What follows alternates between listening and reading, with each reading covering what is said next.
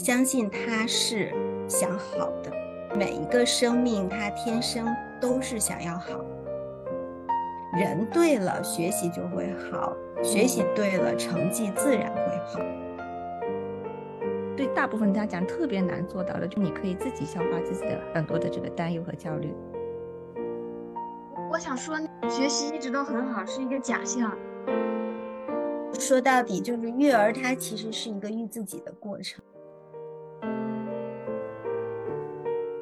大家好，欢迎收听《非显著差异》，这是一档由多位人类学、心理学、教育学研究者发起的泛文化类播客。我们的议题讨论范围包括但不限于育儿、家庭、女性、婚姻等等。那今天呢？是一期我觉得我们开始做播客以来最特别的一期节目啊，因为我们虽然以前也有请过嘉宾，但是更多的是讨论一些嘉宾自己的观点。但今天我们请的这对嘉宾呢，非常的特别啊，是呃两位女性，但她们同时又是母女关系。从刚刚开始做播客的时候呢，我们就一直非常。想做一期关于母女关系的博客，因为之前我们也有看过一些研究，比如说，呃，Harriet Evans 的关于中国母女间关系的研究。这些年，网络上也有很多关于家庭关系的各种各样的讨论啊，有些在大家看来比比较激烈的一些讨论，比如说曾经豆瓣有一个小小组啊，现在可能都已经找不到了，叫“父母皆祸害”。这些年呢。年轻人们也很喜欢，呃，讨论自己的成成人以后的性格啊、亲密关系和自己原生家庭之间的关系等等啊。那网络上也也有很多媒体写过这样的文章。那我们一直很想讨论这个问题，但是其实我们当中没有人真的是做这个方面研究的。正好就有一个机会，我们的一位忠实听众，也是我的老朋友，我的同学。西娟啊，她表示非常想要参与我们的播客。我也知道她和她的孩子的故事以及他们的关系，一直来说对我都很有启发啊。我觉得是一个让人在这个年代能能够有获得一些信心的一个故事。在我们播客里面讨论过很多关于亲职、母职的研究，包括我们主播也分享过呃自己当妈妈的经历，感觉都是。劝劝大家不要生孩子的。那今天呢，我们就请西娟和欣桐来讲讲他们的故事，让大家听一听不一样的这种体验。嗯，先请嘉宾来跟我们的听众朋友打个招呼吧。大家好，我是西娟，我是刚刚 CD 说的那个妈妈，很高兴和大家在这样的一个场域里见面，一起聊天。大家好，我叫方欣彤。我是刚刚 CD 说的女儿，我今年十年级。呃，其实 CD 跟我聊到你们的时候，我就对你们 产生了非常强烈的兴趣，因为就从很多的这种文献里面，对母女关系的这个描写，很多都是非常相爱相杀的那种关系，甚至很多就是会说会写女儿从母亲的压迫当中怎么进行反抗，母亲。的很多的一些呃人格的特点，以及一些比如性别上的一些规训，会有很多负面的、复杂的这种情感交织在这种亲母女的亲情当中去。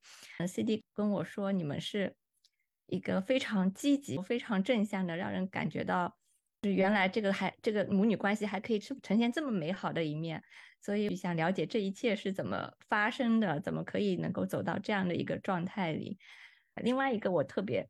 想了解的就是，我们生完孩子之后，都是至少我身边的很多人就感觉到自己就像受困于一个地方一样的，会有很多的挣扎，就觉得自己的生活就失控了。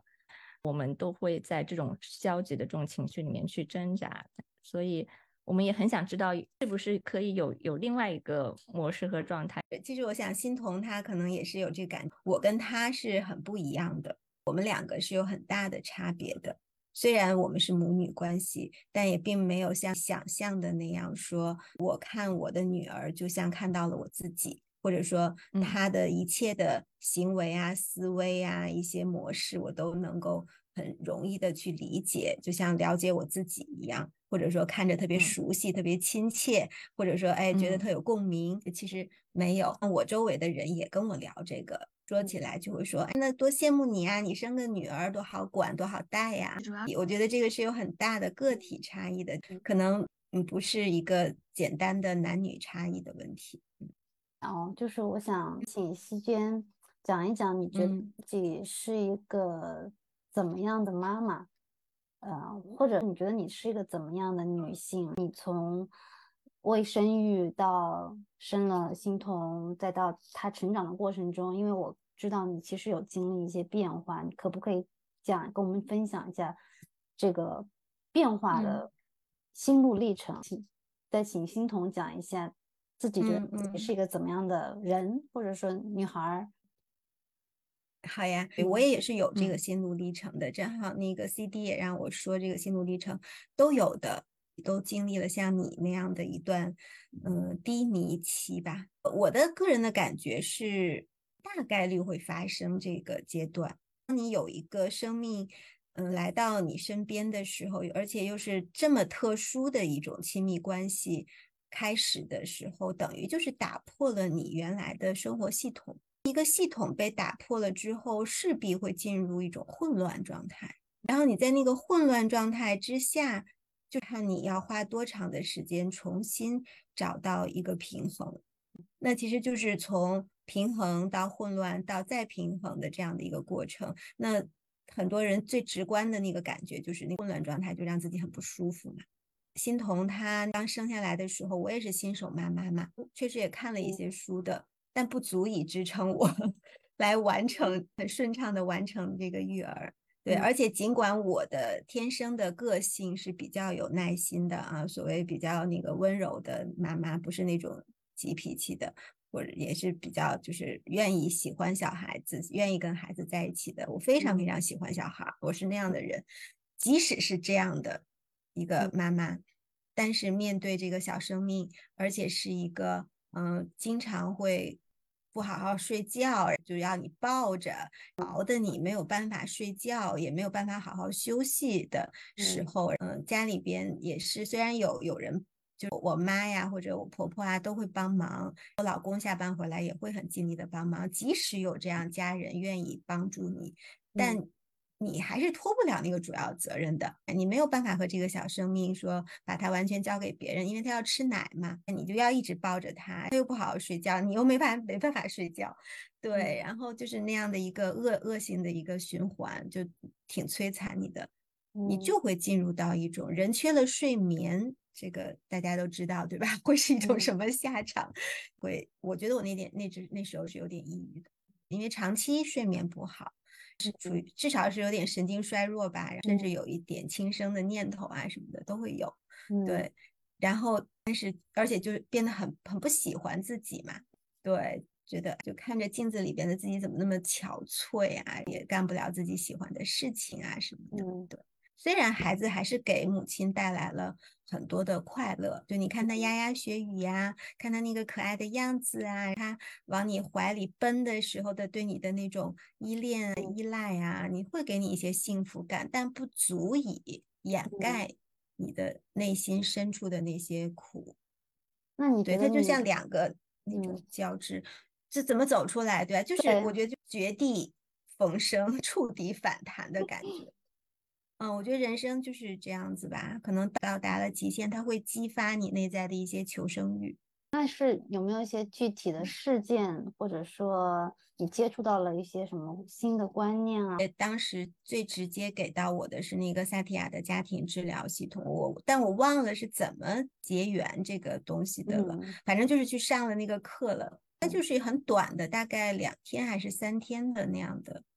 但是他那两三天带着我探索了我的内心世界，探索了我的原生家庭，嗯，而且也让我在那个场域里边感觉到了是被包容、被共情的，是被接纳的。我还记得那个课上的时候，我是回到了一种，嗯，怎么说，自己很那个低级的状态，可能我本身对于课堂这个东西还挺喜欢的，在那个场域里边就找回了自己的感觉。对，嗯，是从萨提亚开始的，但后面也陆陆续续就一直在学习，就通过一些零散的一些渠道，书啊、文章啊这样子，更多的是觉察。我觉得我学会了自我分析和自我觉察，这个东西很棒。培训给了你一些解释，给，对对，他给了我一些方法，我觉得是，他给了我一些看向我内心的指示。他原来我是不会向内看的，简单这么说吧，我原来没有想过要向内看，嗯，但是经历了这些心理学的东西，经历了我自己零零碎碎的这些思考和学习，越发让我觉得向内看是一件重要的事情，并且我向内看了之后，它是能带给我力量的，嗯，带给我光亮的。那妈妈的这些故事，欣桐知道吗？我我大概知道一部分，但是嗯，不知道有这么严重。他说什么 还。轻生啊，不喜欢自己之类。我只知道我小时候很烦，他一直睡不着觉。但是他小时候好可爱的，欣桐小的时候特别特别可爱。没有，对，我觉得我小时候好秃的，你每次都给我箍那种发箍。外婆还给你织那个发箍，对，大脑门儿。欣桐能讲一讲，跟我们分享一下，你觉得你是一个怎么样的人吗？因为之前从你妈妈经常分享的朋友圈里，我觉得你是个。特别有想法，很有主见，也非常独立的一个孩子。因为其实我好，因为我跟你妈妈认识很多嘛，很多年了。我知道你在你很小的时候，妈妈就会让你独立去上，去另外一个城市去上一个夏令营。我觉得这也是很大胆的一个行为。我现在有了孩子，我才能够理解，哇，这个是对妈妈跟孩子来说都是很勇敢的一种决定。所以我特别想要知道，你觉得你是一个怎么样的人？你跟妈妈之间的关系是怎么样的？你会，比如说你现在已经十五岁了，对吧？你会体会到你跟妈妈之间的关系有发生一种变化吗？我觉得我，就是我小学的时候，其实跟我妈还是比较像母女，有点阶级的感觉的关系。但是 越长大，上初中了之后，就觉得有点慢慢到追上他，就有点平级的关系了，就像朋友一样。我也不知道是不是因为我懂得更多了还是啥的，我感觉我确实是蛮独立的。但其实我第一次小时候二年级应该是去上独立营的时候，我那个营我大概前几天每天晚上都那个营虽然只有七天，结束的时候呢，我就已经不想回家了，我就已经想住在那，反正就是很神奇。呃，别的方面，我觉得我是一个挺不正经、不太着调的人，因为。包括从我和我朋友，或者是我平常的时候，就能看出来我有点奇奇怪怪的。我很少说点正经话，反正就差不多这样。然后呢，但其实我其实也是对一个对自己要求很高的人。嗯，我之前有看你妈妈在朋友圈分享过，你就是她经常会讲一些你的小故事，比如说。呃，你会跟他去总结你最近在学校里学到了什么？因为我们经常听到很多小朋友上了小学啊，或者上了中学，他会有很多的压力，他会对学习失去兴趣。从你妈妈的讲述中，我觉得你好像一直是一个还挺享受学校生活，而且觉得学习还很有乐趣的一个人。你可以跟我们讲一讲吗？我觉得学校是挺好玩的，但是。其实也分啊，当然我我现在不能光说什么我哪个学校好玩，哪个学校不好玩，这个我以前的学校听到会不高兴的。但是总之就是，我觉得学校的朋友们是能给我带来很大的乐趣，但是学习本身其实可能并没有很大的乐趣吧，只能顶多是我不讨厌，可能就是我喜欢某些科目，但是某些科目该讨厌还是讨厌，只不过我的同学比较好。嗯，那你觉得从你小学到现在？妈妈有给你压力吗？当你每次想要做一个决定的时候，妈妈的意见是怎么样的？没有，没有给我过压力。你是说什么决定？比如说要不要报某个班啊？包括我知道你有换过学校，对吗？其实那是个很大的决定，在我看来，就是对家庭来说，从一个学校换到另外一个学校是一个非常大的决定，因为可能还会涉及到搬家呀，等等等等。我但是那些决定好像都是你自己做的。对。这些其实所有报班儿啊也好，换学校也好，都是我先提出来，他一般不会说是给我提出来要做什么改变。包括你知道，我妈不在乎我的学习，不在乎到什么程度。我以前还在公立学校的时候，我的数学老师因为我成绩就可能不太好，给我妈打电话说那个卷子，那个你看了吗？我妈就说啊什么什么什么卷子，其实我没给她看。老师就说你还签名了，你看了吗？我妈就一猜就猜到是我没给她签名，我仿造她签名了一下。因为其实我也不是不敢给她看，我就是有的时候很懒，我觉得。从书包里拿出来卷子，给他签，然后放回去很麻烦。反正数学老师就给他打电话，他就一脸懵，啥都不知道。但是，但是呢，他问了我之后，他也帮着我一块儿敷衍了一下。数学老师就说：“哦，好的，好的，好的，我会去看。”在学习这件事情上，我绝对是跟我们家闺女站在一起的。对，因为我我觉得我我就是他他后面的那个后盾，是给他力量的那那部分。对。而且是给他一些隐性力量的那部分，所以我绝对是站他的。但是我觉得欣桐的成绩好像是不是一直都其实还蛮好的？你好像是我唯一我认识的为数不多的，几乎不会给孩子任何学习压力，也没有给他报什么课外辅导班啊，是真的能做到不在乎这个东西，而且能跟孩子一起不在乎的家长。我觉得这个很难得。我包括。我对我自己都没有这个信心，那会不会你会感觉到老师的学校给你的压力，你会怎么帮他化解呢？我我想说，学习一直都很好是一个假象，我确实学习好过，但是也经常不好。但是呢，你知道为什么会形成这个假象呢？因为我每次考不好，我其实都不跟我妈说，我也不会让她签名，我就自己签一下，我就拿回去了。这是以前学校，所以说可能形成了一个学习一直很好的假象。就比如说我数学，其实我之前一直考班级倒数，包括像什么语文，其实我一直也不怎么样，我顶多就是英语还可以。可能在艺术方面我是学习好，但是其实到后面还是会变好，没有说一直在很差。那比如说你这数学考倒数的时候，这件事情会会给你造成困扰吗？你会觉得我怎么考了个倒数啊？这种？你会，会，那你那你非常会。我第一次考，我第一次考倒数的时候，我在学校走廊里面哭，我同学还来安慰我。但后来心态就变好了，我后来觉得我只要不是倒数第一，我我上次后来考倒数第二，我都很高兴。我想，哎，还有人比我差。这个心态太棒了。就像他刚才说的，他其实不总经常跟我说这种。其实我们俩的对话里边呢，关于分儿这件事情呢，对话其实不多的。对我也没老盯着他问，他也不会每次都都是直接说。嗯，但是我是怎么把握他学习的状态呢？我们俩会闲聊天的。其实他刚才说的那些，就什么考倒数第一哭啊，同学安慰他，这都是在闲聊天的时候会出现的。就是有点像那个朋友之间啊，就是说点八卦呀，这种这种情况下，他已经过了那个情绪状态，他会跟我说。那你说，那我作为家长来说，我其实也就知道了嘛。但是可能我自己的一个处理方式是，我不会纠结这些事情，或者说我不太 care 这些事情。我觉得这个都太正常了。对，那那你刚才问我说，哎，你怎么就会这么好像这么淡定啊？什么不给他报班啊什么的？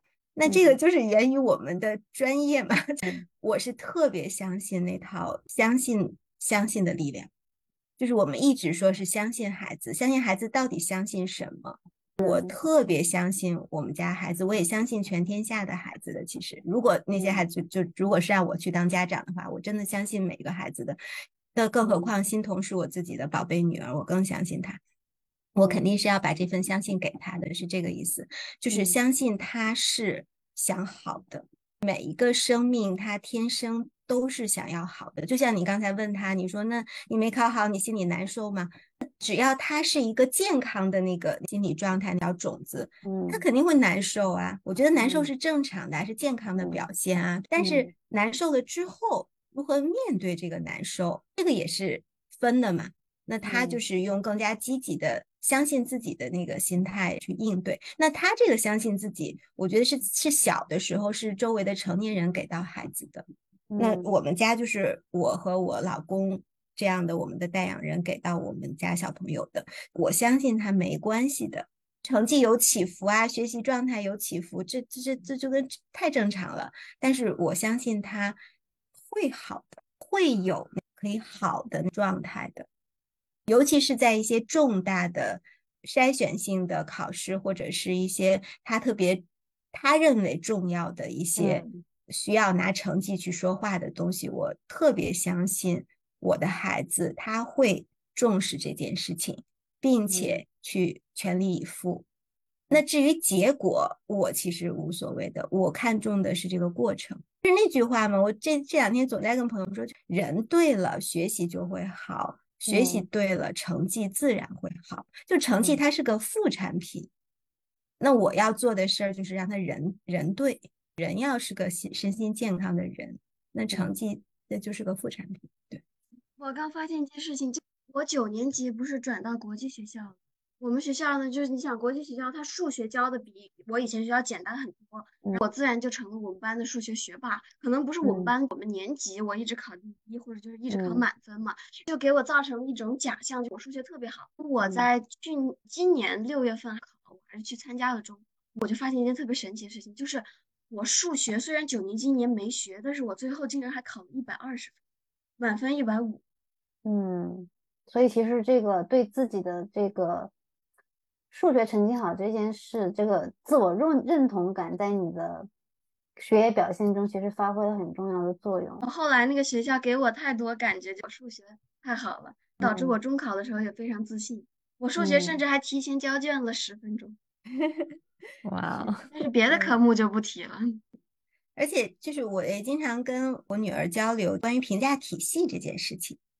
我们经常会聊一聊，说为什么有的人对你评价是这样的啊？那同样的事情呢，换一个人评价就是那样的啊，可能甚至会差别很大。那其实就是每个人的评价标准，他用的评价体系也不一样嘛。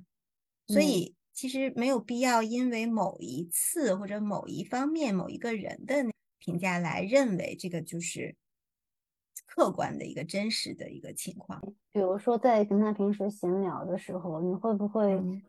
有意去引导他树立一些你觉得是更好的，或者说更健康的一些一些观念。我们今天早上还跟一个朋友聊到，在青春期的时候会对孩子有很多担忧，比如说他会怕他沉迷于追星啊，会不太不太在在家长看来会有点担忧的一些爱好呀，或者是价值取向，你会有这种担心吗？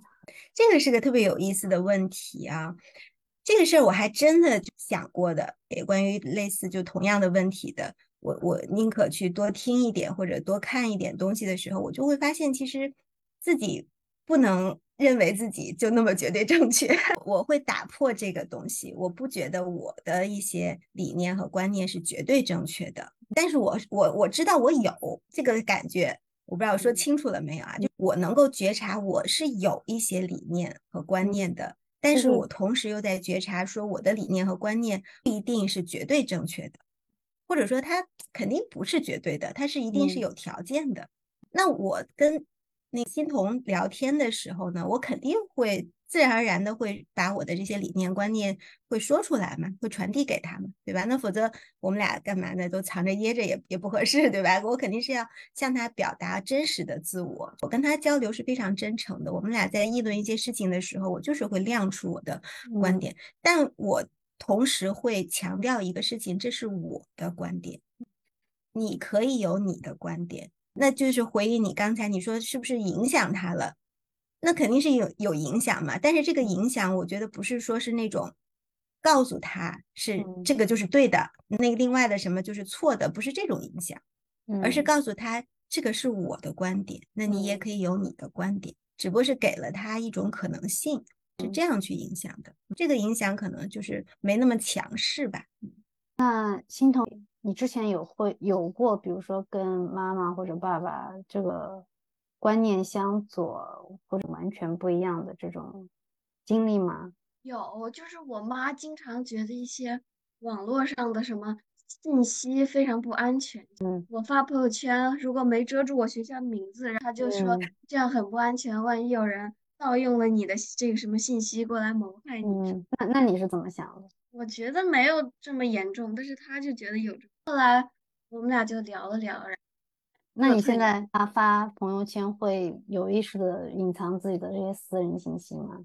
对，我会隐藏一些，我也觉得是有点过于隐私的信息。但是像学校名这种，我还是不会隐藏，因为我之前是发了一张我学生证的照片。如果我再把我已经把上面条形码都已经遮住了，我如果再把它上面的学校名也都遮住，整个学生证就几乎就啥也不剩了。我主要是想看那张学生证很好看，嗯。对他举的这个例子特别恰当，我觉得是类似这样的事情，就是一个小事儿，你可能其实背后透露着是一些对社会啊、对事件的一些，甚至对一些底层价值观的判断。但是我们，我我不会说你一定要怎么样做，对，哪怕是我会有担忧，或者是有一些有一些焦虑什么的，那我也不会这样做。我是觉得担忧和那个焦虑是我自己处理。你知道后来我怎么去处理这个事情吗？我特意去找。比较懂得这个网络暴力的朋友去聊天，对，因为我觉得我的认知是狭隘，我这方面的认知是缺陷，所以我去找那个我认为可以给我更多的信息补充的朋友去聊，聊下来的结果确实就像欣桐说的，没那么严重。他也是那个我那个朋友也跟我说，哎，他说你想多了，他说不会的，嗯，所以我就觉得，嗯，那孩子虽然是孩子，但是他的判断很可能其实就是。比你的更加适用一点吧。那说明你还是很重视这，你会专门去找一个了解网络安全的朋友去聊这件事情。我觉得这说明其实你心中你是很重视这件事情的，这个事情对你就来说很重要。那你的这个单你是自己消化掉呢，还是还会再去找欣桐去聊？你是说如果我聊下来发现这确实是个安全问题，是吗？对。对呀，那我肯定会，那那我去把我的补充的认知肯定也会漏给他嘛。但是漏给他了之后，是最终这个行动，比如说他如何暴露他的隐私，这个事情权利还是在他手上嘛。我不能剥夺这个权利啊，这个权利是要给到，因为他和我是一样是独立的平等的人嘛。对，就就是这样子，我就是暴露给他就好了，暴露给他了。至于他接纳不接纳，他采用不采用，这个我就不管了。这个是他的权利。那如果比如说他没有采用，那我不是还担心吗？这个人之常情。但这个时候我就知道，这个担心是我要自己处理的，我不能让他替我处理这个担心。对，这个就是我前面说的向内看的一个功课。我就特别想知道，想问问欣桐，你觉得就是母亲带给你的影响有多大？或者你觉得母亲哪些方面对你的影响就是特别意义重大？我觉得，因为他总是在我面前说一些他的价值观，或者说是在教育小孩这方面的他的一些价值判断，导致我现在自认为我现在还挺懂这方面的。至少说是因为他总在旁边说，所以我感觉我对人或者是对小孩子的一些行为，你会有一些跟他类似的那种价值判断。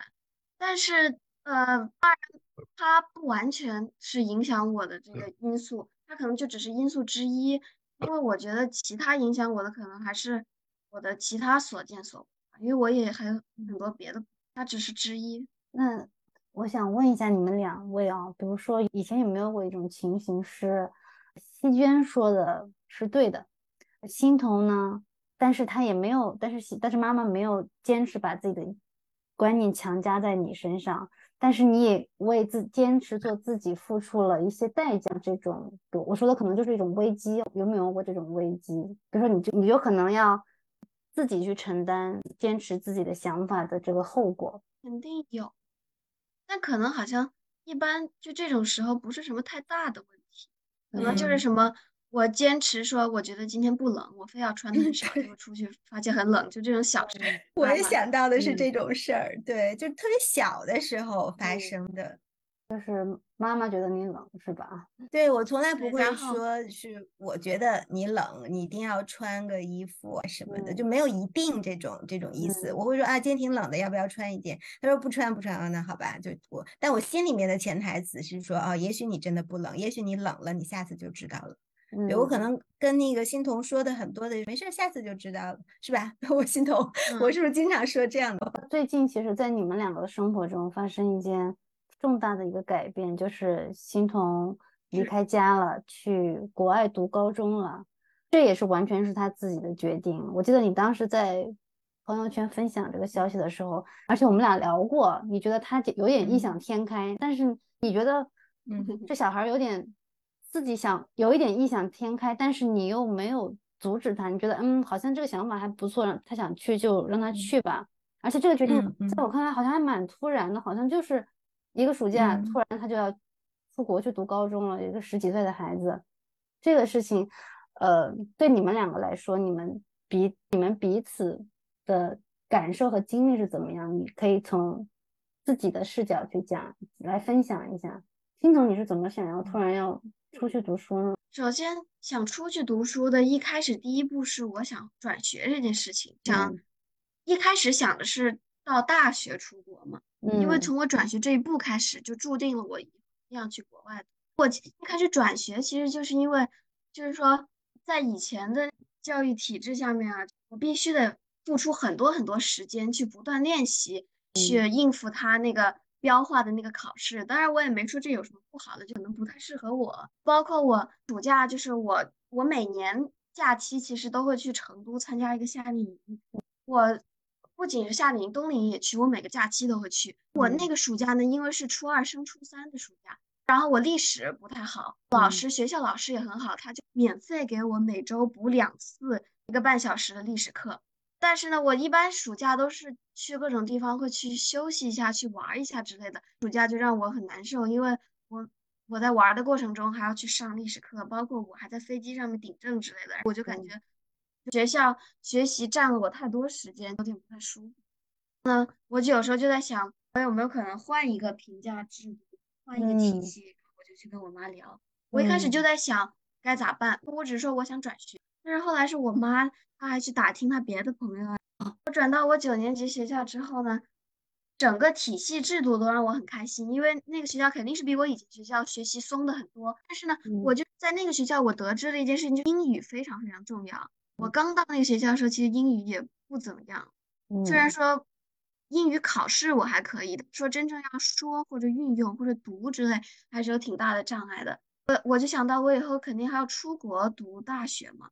那到时候为了更好的英语环境，我不如就高中的时候到一个更大英语环境。那你到现在到了国外读高中，你觉得跟你想象的一样吗？我其实来之前，我压根没想过我在国外上学有什么。困难，我顶多也就觉得英语可能有点不适应，但是我完全没有想过这种不适应到底会给我带来什么样的感受。我以前可能觉得顶多就是说话说不太清楚，但是人家肯定会包容我啊，慢慢的就好。但是到这儿发现呢，人家也不是不包容我，只不过是不是所有人都那么有空去说跟你一个外国人慢慢的说英语或者什么，他们都有自己的朋友之类的，所以英语这件事对我冲击还是挺大。而且外国人完全不一样。我刚刚来几天的时候，就是很尴尬，因为我可能不太会说话，刚来或者不太敢开口。他们也跟我完全不一样，被孤立的感觉。但是现在过两个月，其实已经好很多很多了。我现在已经觉得我能融入我所有的课集体了，我至少能融入，不说做非常积极的那一份子吧，但至少我能融入进去。那席娟，你从得知欣桐想要出国读书。到把他送到国外，到你自己再回来这一路，而且你其实还是有一些担忧的，但是你好像都自己想办法把它化解了。你能不能跟我们分享一下这这暑假以来发生的这一切你的感受？对这个 这一年多，确实在他的学业上面是真的变化好大好大，也变化非常快。他八升九的那个暑假呢，他跟我提出来，就像刚才欣桐他分享的。就是这个原因，就这种有点说白了，自己的生活 好像自己没法做主了。那他从小可能他最不喜欢的就是这个，因为从小在自主性这方面是给足他的，所以他非常想要自己掌控自己的生活。所以我觉得那个改变是很说得通的，我是非常能够理解他的，并且认同他的这种追求。我觉得是的。一个人不管他年纪多大，就是要一直和他的心在一起，他一直是要为自己而活的，所以我就支持他。然后那个时候我支持他的方式，就因为我刚才说了嘛，就我对我自己的认知我是有判断的，我不觉得我在某些方面就都知道的很清楚的时候，我会去找资讯，尽可能的。有点像什么？他是他生活的董事长，我有点像个小秘书一样的，我在帮他去那个对，去给到他一些资讯方面的那个支持，对，然后我就带着他一起，我们也去拜访了比较懂呃不同的学校选择的朋友人啊，当然也是通过其他人介绍，就是找到这种所谓的专业人士吧。我觉得术业有专攻，你要想干事儿，你还是要了解一些人家真正做这个的。然后，而且要找找对这个资讯。我们两个正好学习一下这个系统性的比对的方法。我们还专门做了一张大表，把有可能去的那个方向，你认为最重要的那个价值的那个因素都写出来，去按照让他自己给自己的这个心目中的这个方向去打分儿。我觉得这也是一个这个过程本身就是一种学习吧。我们两个都一起在学习。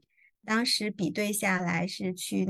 成都的那创新学校也可以，去上海的国际学校也可以。这个家里还有爸爸呀，我们也要考虑爸爸的那个想法。对，那爸爸更希望去一个更加正规一点的、稳定，就是稳定一点的存在的一个学校。那也希望他离家近一点，因为那个时候还有疫情啊什么的，不希望离得太远了。后来还是选了上海的这个国际学校，也就此我也了解了，说哦，原来国际学校和国际学校之间差别是非常大的。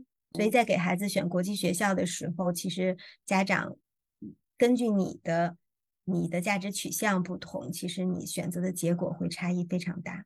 你会看到这样的一个理念的学校，它其实是就像我刚才说的，成绩它是一个副产品，它是一个就是会好的。对他人对了，他最后是会好的。那不不一定非得要卷，真的不一定非得那样子。那后来他告诉你，突然很很想知道这所学校是哪一所。我刚刚说的嘛，给诺达达做个广告，现在叫诺达双语，在闵行区。对我个人非常喜欢，我的女儿也很喜欢那个学校。我要推荐我们学校的食堂，好，对食堂很好吃，学校的食堂超级好吃。对，就是他们那个，我去参观他们的那个，他们有住校，他们那个宿舍的那个设计，当时就给我们介绍说，就是它是有，呃，给到那个学生比较大的那种共享的那个空间，很温馨。那个房间，学生住的那个房间也是比较大的。我们也去参观别的国际学校，都是那种小小的一条暗暗的，好像。我我就觉得这种设计就出就体现出来啊，说你那你就没有没有站在学生为本嘛？我们一说你你有没有站在这个那个学生的立场去想象，给他一个让他很舒服的一个居住的空间？就像刚才欣桐也说，吃的很舒服也很重要。他们的每一个那个角落的设计是非常从学生视角去设计的。那就这一点是我觉得啊，至少他视角的，他是有学生视角的，嗯，他没有以。你你成人的想要想要的什么结果去去设计孩子或者去规划孩子，嗯，我也去参加别的国际学校的招生会，不一样的理念，非常不一样。我感觉到整个过程当中，你就是一个支持者的一个角色，就每个决定都是心彤自己来做的，你去支支持他怎么让这个决定落地。你用了一个比喻说，这个好像心彤是领导，对吧？你是小蜜。嗯，我觉得这个比喻特别的有意思。嗯，我我在这边特别感动的就是，你给欣桐很大的一个心理空间。我觉得这个是现在的孩子特别特别缺的一一点。我们前几天还在讨论现在小学的这个整个管理的这个体系，给到家长也很大压力。呃，学校白天卷孩子，孩子晚上回到家里要家长又继续卷孩子，孩子没有任何的喘喘息的这个时间。其实现在很多的孩子出很多的心理问题，其实有很大一部分就是因为他们的心理空间太小太小了，他没有时间去消化那些这些东西，每天都跟赶鸭子似的，一直一直做的那个大人让他做的那些事情。所以我觉得你你的这一点特别特别的宝贵。另外的话，我觉得也是，我觉得特别难，对大部分家长特别难做到的，就你可以自己消化自己的很多的这个担忧和焦虑。嗯，我觉得你你可能你已经打败全国百分之九十九的家长了，因为我看到有很多家长，他首先他他可能觉察不到自己的这个焦虑，但是呢，他可又有这样的焦虑，他会很容易就直接传递给传递到孩子，给孩子很大的这种呃心理上的这种呃负负罪感或者压力。我我了解到的最好的家长就是他知道这个担忧其实会给给到孩子很多负面的东西，然后他也想要尽量的隐藏自己的这个担忧。所以呢，比如说像刚才有一些例子，比如说孩子成绩不好的时候，那孩子家长可能就是在孩子面前就说，这个没有关系啊，这个这个不要紧，成绩总会有起起伏伏的，没有问题。但是他心里面深层次还是有担忧的，嗯，他可能在孩子面前表现出还是很愿意放手让他去的，但是他可能会悄悄的、远远的跟在后面 去观察这个孩子是不是安全到了学校这样子。所以我觉得。能像你这样能做到，真的，我能感觉到你心里面发自内心的就真的是相信孩子的。我觉得做到这一点，其实我们当然我们很多理念上就是经常这样喊，但是其实真正能做到的、落实到的这个实践的这种家长其实并不多，所以就很想知道你是你是怎么做到这一点的。是，如果你问我是怎么做到这一点的哈，我觉得有多方面的原因吧。一方面是我天生的那个个性。我就是一个比较钝感的一个人，在担忧方面，我其实或者就是有点像老百姓，就有点傻大胆儿，就是那种无知者无畏。我很少有我我本身个性上就是我是一个很很好奇、很很愿意去冒险。我对安全这件事情担忧度很小。然后呢，我的个人的成长经历呢又是比较顺的。我可能没有经历过一些健康、安全或者经济上面的困顿不顺，我成绩一直还都 OK。然后我的爸爸妈妈从小对我的教育也是比较放手的那种。虽然我爸爸是管理我严，他是在塑造我的外表和气质上面是很严格，但是我的爸爸妈妈在我的学习方面是非常放手的。可能也是因为我从小学习挺好吧，所以他们也从来没管过我。对，所以可能是这些综合起来的因素，使得我天生就是不那么容易焦虑，而且我是一个比较慢性子的、比较耐心的那样的一个人。对，这是一个。还有一个就是我的工作，我的工作因为会接触大量的小宝宝，三岁以前的宝宝，你接触多了是有一种神奇的感觉，你是会觉得生命是如此的美好。如此的神奇，不知道我们反正大家是不是都是学前的，算学前人嘛？呃，CD 应该是有这个感觉吧？我们接触六岁以前的小朋友，我觉得也是会给我这种感觉。你会觉得生命怎么有这么强的力量？尤其是我是搞游戏研究嘛，我就游戏是很讲究观察的。你观察多了，你去解读他们的行为，解读行为背后的认知和思维的时候，你就会觉得哇，这个。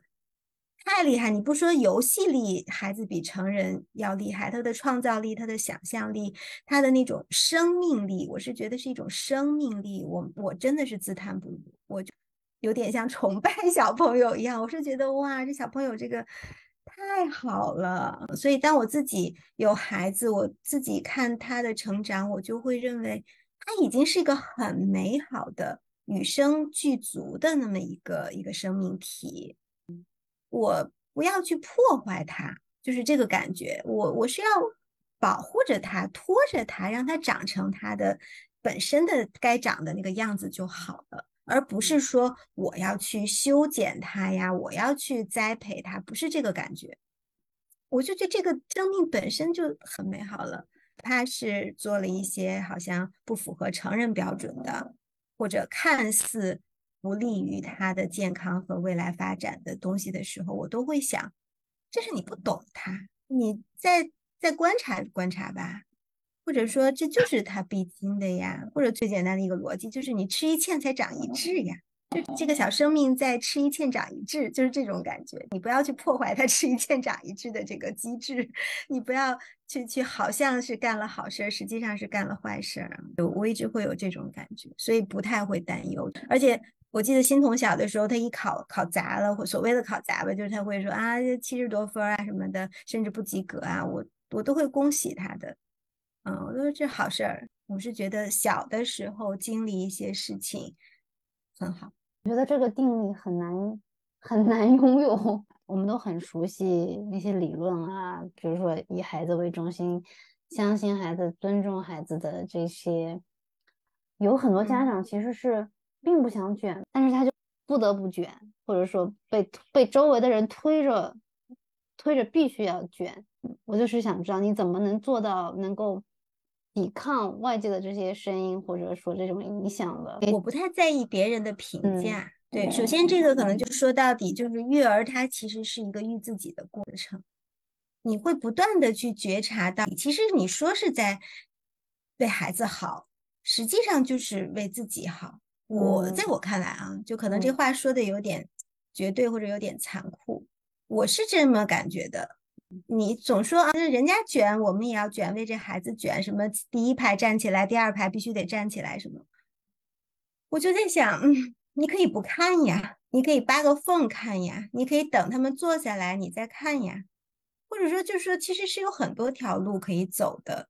你为什么非得说第一排站起来，你非得跟着站？这种拒绝的能力，在现在。看来很可贵，因为很，我觉得很多人都没有没有这个勇气去拒绝这种标准。对，一个对，一个是拒绝，就拒绝的意思就是说，我知道我坐着，你站着，那我坐着就是更舒服，更有利于我健康，所以我坐着，我不管你看我顺不顺眼，那我就坐着，我为我自己而坐着，我坐着也不碍你的事儿，就这种感觉，就这个是是不就被讨厌的勇气吧？所谓阿德勒的，嗯，那这是一个，还有一个就是我坚定的认为我。坐着才是对我好的，就可能很多人他是两种，他一种呢，他也不想跟别人不一样，害怕被别人说；还有一种是他并不坚定的认为他不一样的那条路是走得通的。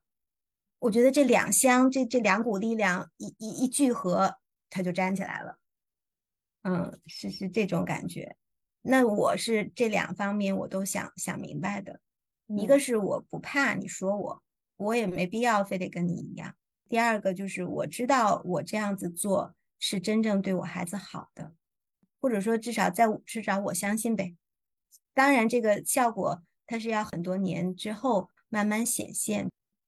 我在看着我的孩子的状态，他是愉悦的，他是舒服的，这个是你是看得出来的，对吧？家长你不要说你看不出来你的孩子，你明明看着他都郁闷了，他都眼中的光芒越来越少了。他对于学习的热情越来越低了，你还说你的方法是对的，那我觉得这是自欺欺人。嗯，金童已经很久没有讲话了，你想不想说点什么？妈妈刚刚说的，他的这个观念，我觉得我很赞成他的观念。我其实对这趴没什么好讲，我觉得。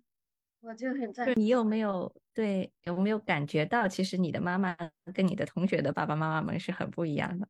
可以这么说，就是确实应该是和我很多同学爸妈不一样。但是呢，我一般深入了解的同学的爸妈，其实跟我妈还是有一些相似之处的。可能就是说我能跟他成为朋友的前提，就是我们的家庭。我我现在想问一个比较尖锐的问题啊，我之前有看过你。分享你和欣桐都去参加的一个有点像分享自己经历公开讲演的场合，你有讲到，其实你自己小时候，爸爸对你要求是很严，对你有很多女性气质方面的期待，你会在这个关系中，你会感受到自己的这幼年的这个亲子关系对一直持续在影响，啊，朋友会有很多父母会。把自己经历的那种亲子关系复制在自己和自己孩子的身上，但是你好像就完全没有受到影响，或者说你有有你能够意识到我跟我爸爸妈妈的关系是这样的，但是我跟我的女儿之间不再想要复制这种关系。你可以讲一讲这方面的感受吗？可以啊，这个其实不是像你说的那样完全没有复制。是复制了一些的，只不过是后来我是觉察到了，觉察到了就停止复制了，这个意思。金童他小的时候弹钢琴的时候，我一教他弹琴，就像我爸附身了一样，嗯，对，就特别特别神奇。然后我其实到现在，我一摸钢琴，我也是总会想起来小的时候我爸教我弹琴的那，就好像有阴影了似的。后来慢慢觉察到这一点，因为总是在弹琴上闹不愉快嘛，那我就想这是怎么回事呢？别的事儿我们都相处的挺好的。那那这个肯定是有有什么地方有问题嘛？那后来我就分析到，那那这个原生家庭在给我影响。我原生家庭，我觉得这个东西呢，它肯定是会有影响的。就像你说的，复制也好，引进的这个影响也好，或者在给你心里埋雷了也好，这个只是说在告诉我们我们是从哪里来的。我觉得去思考原生家庭对自己的这个影响，是在帮助我更加清晰说我是怎么来的。但是我看往后看了今天的我怎么来了之后，我更重要的事情是要搁前面。看向我的未来，我不能说啊，我知道我身上有这个东西，我就只有唯一的选择，说背着这个东西再继续走我未来的路。我觉得这个是我可以选择的，一个有自我觉察的人是可以选择的。呃，我听下来哈，我感觉你的家庭会有带给你一些不好的东西，也会带给你很多积极的东西。嗯，包括我觉得你现在有很。很多的内心的这个坚定可以不受外界的这个影响，我觉得也有可以可能是你的原生家庭有一些带带给你的积极的影响的地方。是的，是的，我父亲就是这样的一个与众不同的人，我母亲是一个特别温柔善良的人，我觉得他们各自给了我很珍贵的品质，特别感谢他们。所以我就我也特别想知道，因为。你你提到很多父亲对你的影响嘛，也想聊聊一聊，你觉得你的母亲带给你的影响？对，其实我母亲是怎么说呢？我曾经跟我母亲的关系是借由我的父亲来认知我的母亲的。怎么说？对，因为我家里边的，我觉得主要带养人是我爸，就是我的主要带养人是。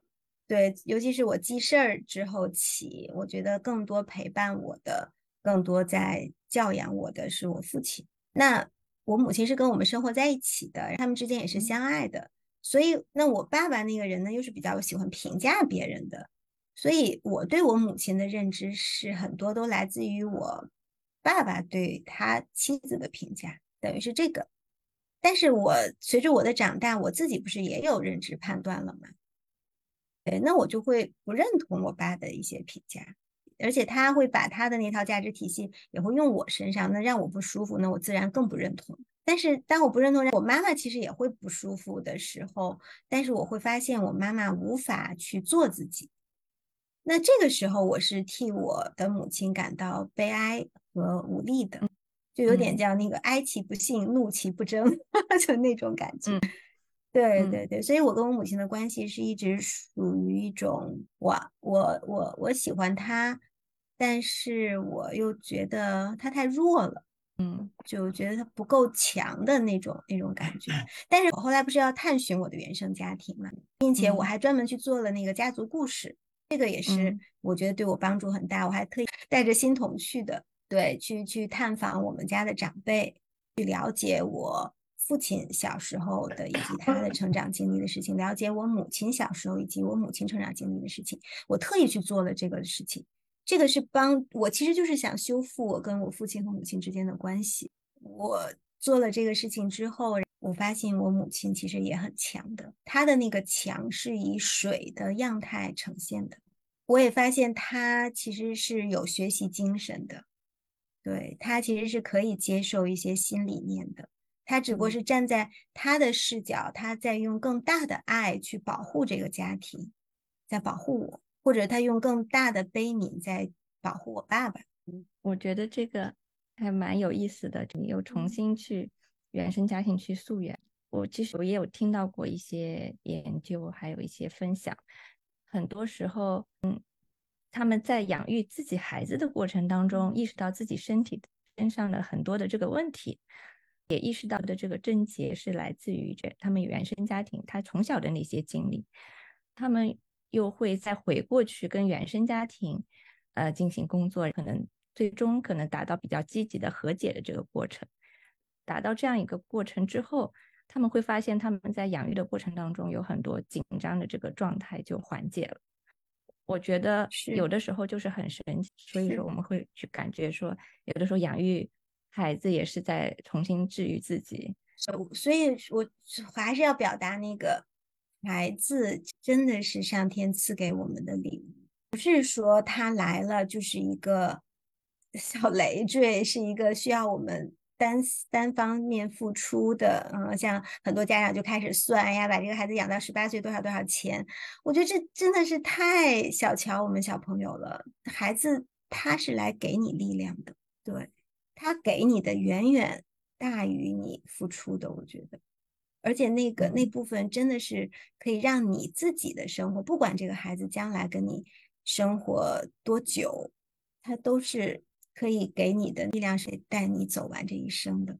像刚才说的这样的，其实很难，就需要家长有很很强大的反思能力。对我我看到的更多的还是说家长就是有个代际传递，一代一代的复制很多，就是是可能对现在现在这个循环里面，对是是，所以就。怎么说祈祈祷啊，希望啊，更多的人能够 能够走出来自己的幸福之路吧。但是我觉得人生常态是这样的，对你也不能说我就没有烦恼、没有焦虑，我也有我的。我只不过是我是觉得我可能会快一点觉察到，我不会让那个东西太久影响。就像后来他不是又。又又要出国嘛？那那这刚进入那个很好的那个国际学校两个月，他就又萌生这样的想法。那我跟我跟他父亲两个人，我们也都很懵的。对，那个其实那是我们一段很难熬的时间，这是一个非常重大的抉择。对，但我们最后看到的孩子的是他的决心，他很认真的态度，就他让我这一点就是要感谢金童他自己，就是他的那个所思所想所为。给了我跟爸爸很大的信心，就让我们觉得这个孩子不是儿戏，他是想明白的。尽管他的认知有限，但至少这件想就想要去国外读书的这个心，他是认真的。那就按照原来的逻辑，就像他非得大夏天的穿一件冬天衣服，或者大冬天的不穿外套，但他是认真的，他是认真的想要不穿。哪怕前面是一个坑，他是认真的想要去体验一下这个坑，那我你也会让他去跳。对我陪着你。我想说，希娟是一个非常非常有同理心的人，而且这个同理心不仅体现在他跟欣桐的关系上，也也体验的体现在他和自己母亲和父亲之间的关系的变化上。这感觉好像回到了我们以前讨论过的这个问题，同理心在现在是一个非常珍贵的一种品质啊！我不知道心疼，我们每期都要 提到这个了。现在对，能够理解自己的孩子，而且包括他刚刚说，你刚刚说就是给孩子，就就这是一种真的让孩子参与决定自己的人生，而且家长不是真不是试图要去控制他的一种一种教育。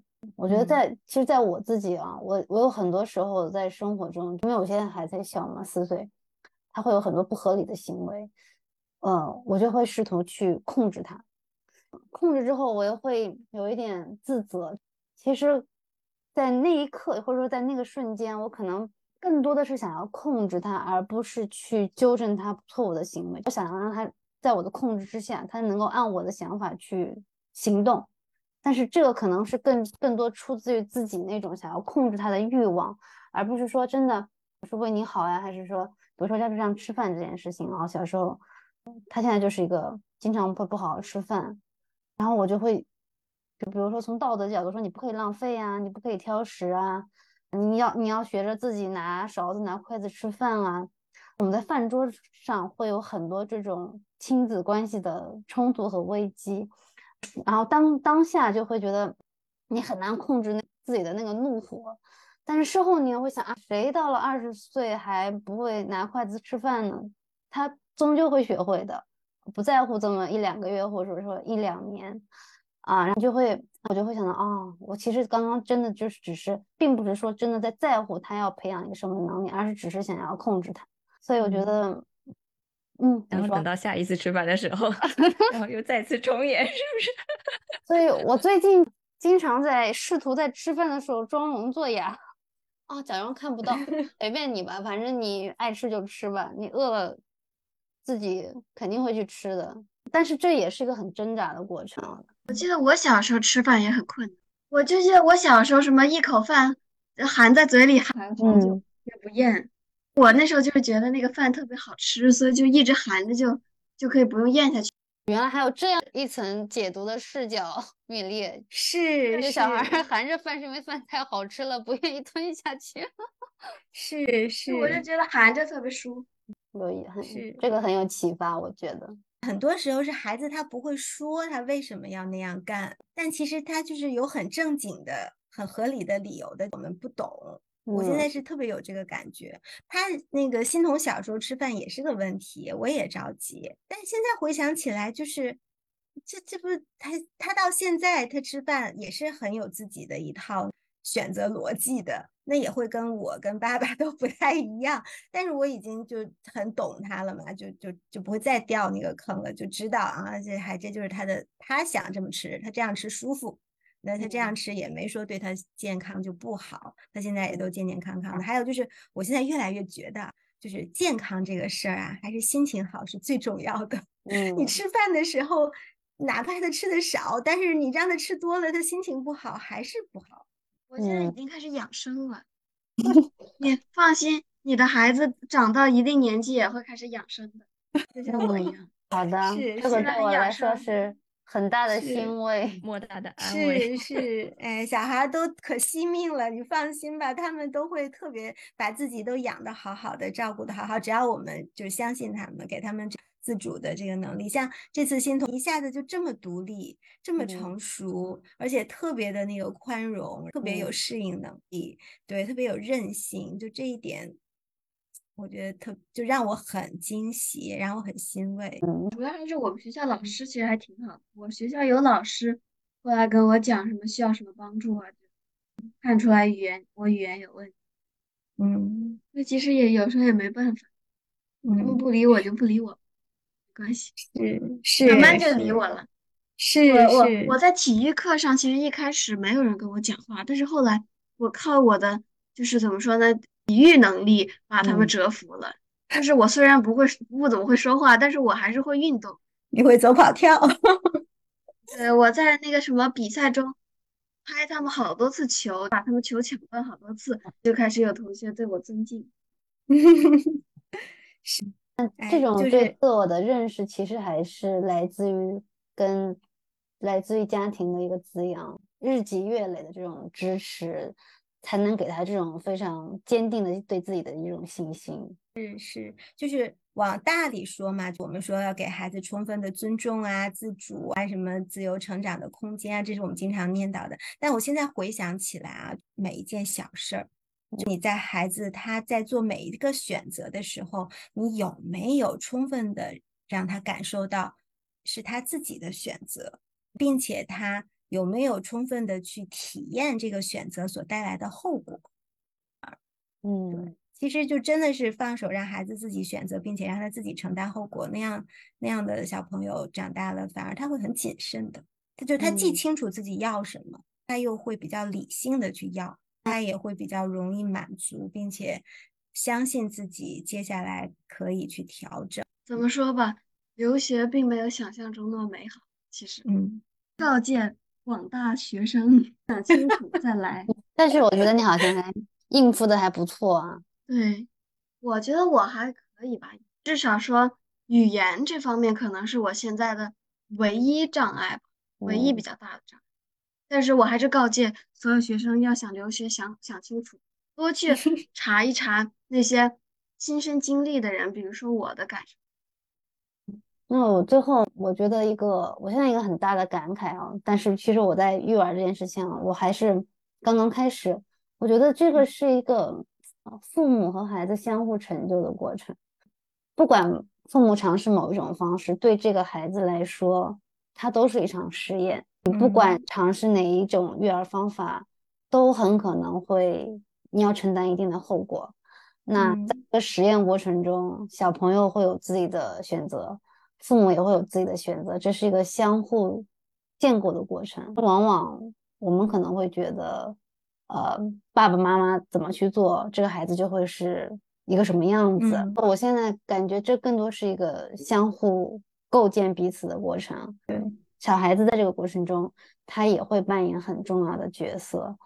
如果彼此都多给一些空间的话，可能，我觉得可能可以想象一些不一样的亲子关系，跟当下这种密集的育儿养育方式和这种特别卷的生活，可能会有一些不一样的可能性。当然，这也是个大胆的尝试。会的，嗯，我觉得育儿绝对是有很多条路的，想让孩子将来生活幸福是有很多可能性。绝对不是那种单线思维的，一定要有好学校才能有好工作，才能有好工作才能有好生活。我觉得这不是唯一的，而且真的是双向养育的过程。我觉得这是一个特别好的 ending，对我都有点。羡慕心痛了，有这么好的妈妈。你要羡慕我有这么好的女儿，是不是？对，同时对，同时又羡慕 羡慕我们西江有这么好的女儿。好的，今天的播客就录到这里啊！也再次谢谢欣桐和西娟能够抽出非常宝贵的周末的时间来跟我们分享他们的故事。呃，也希望我们的听众朋友呢，听完之后可以在。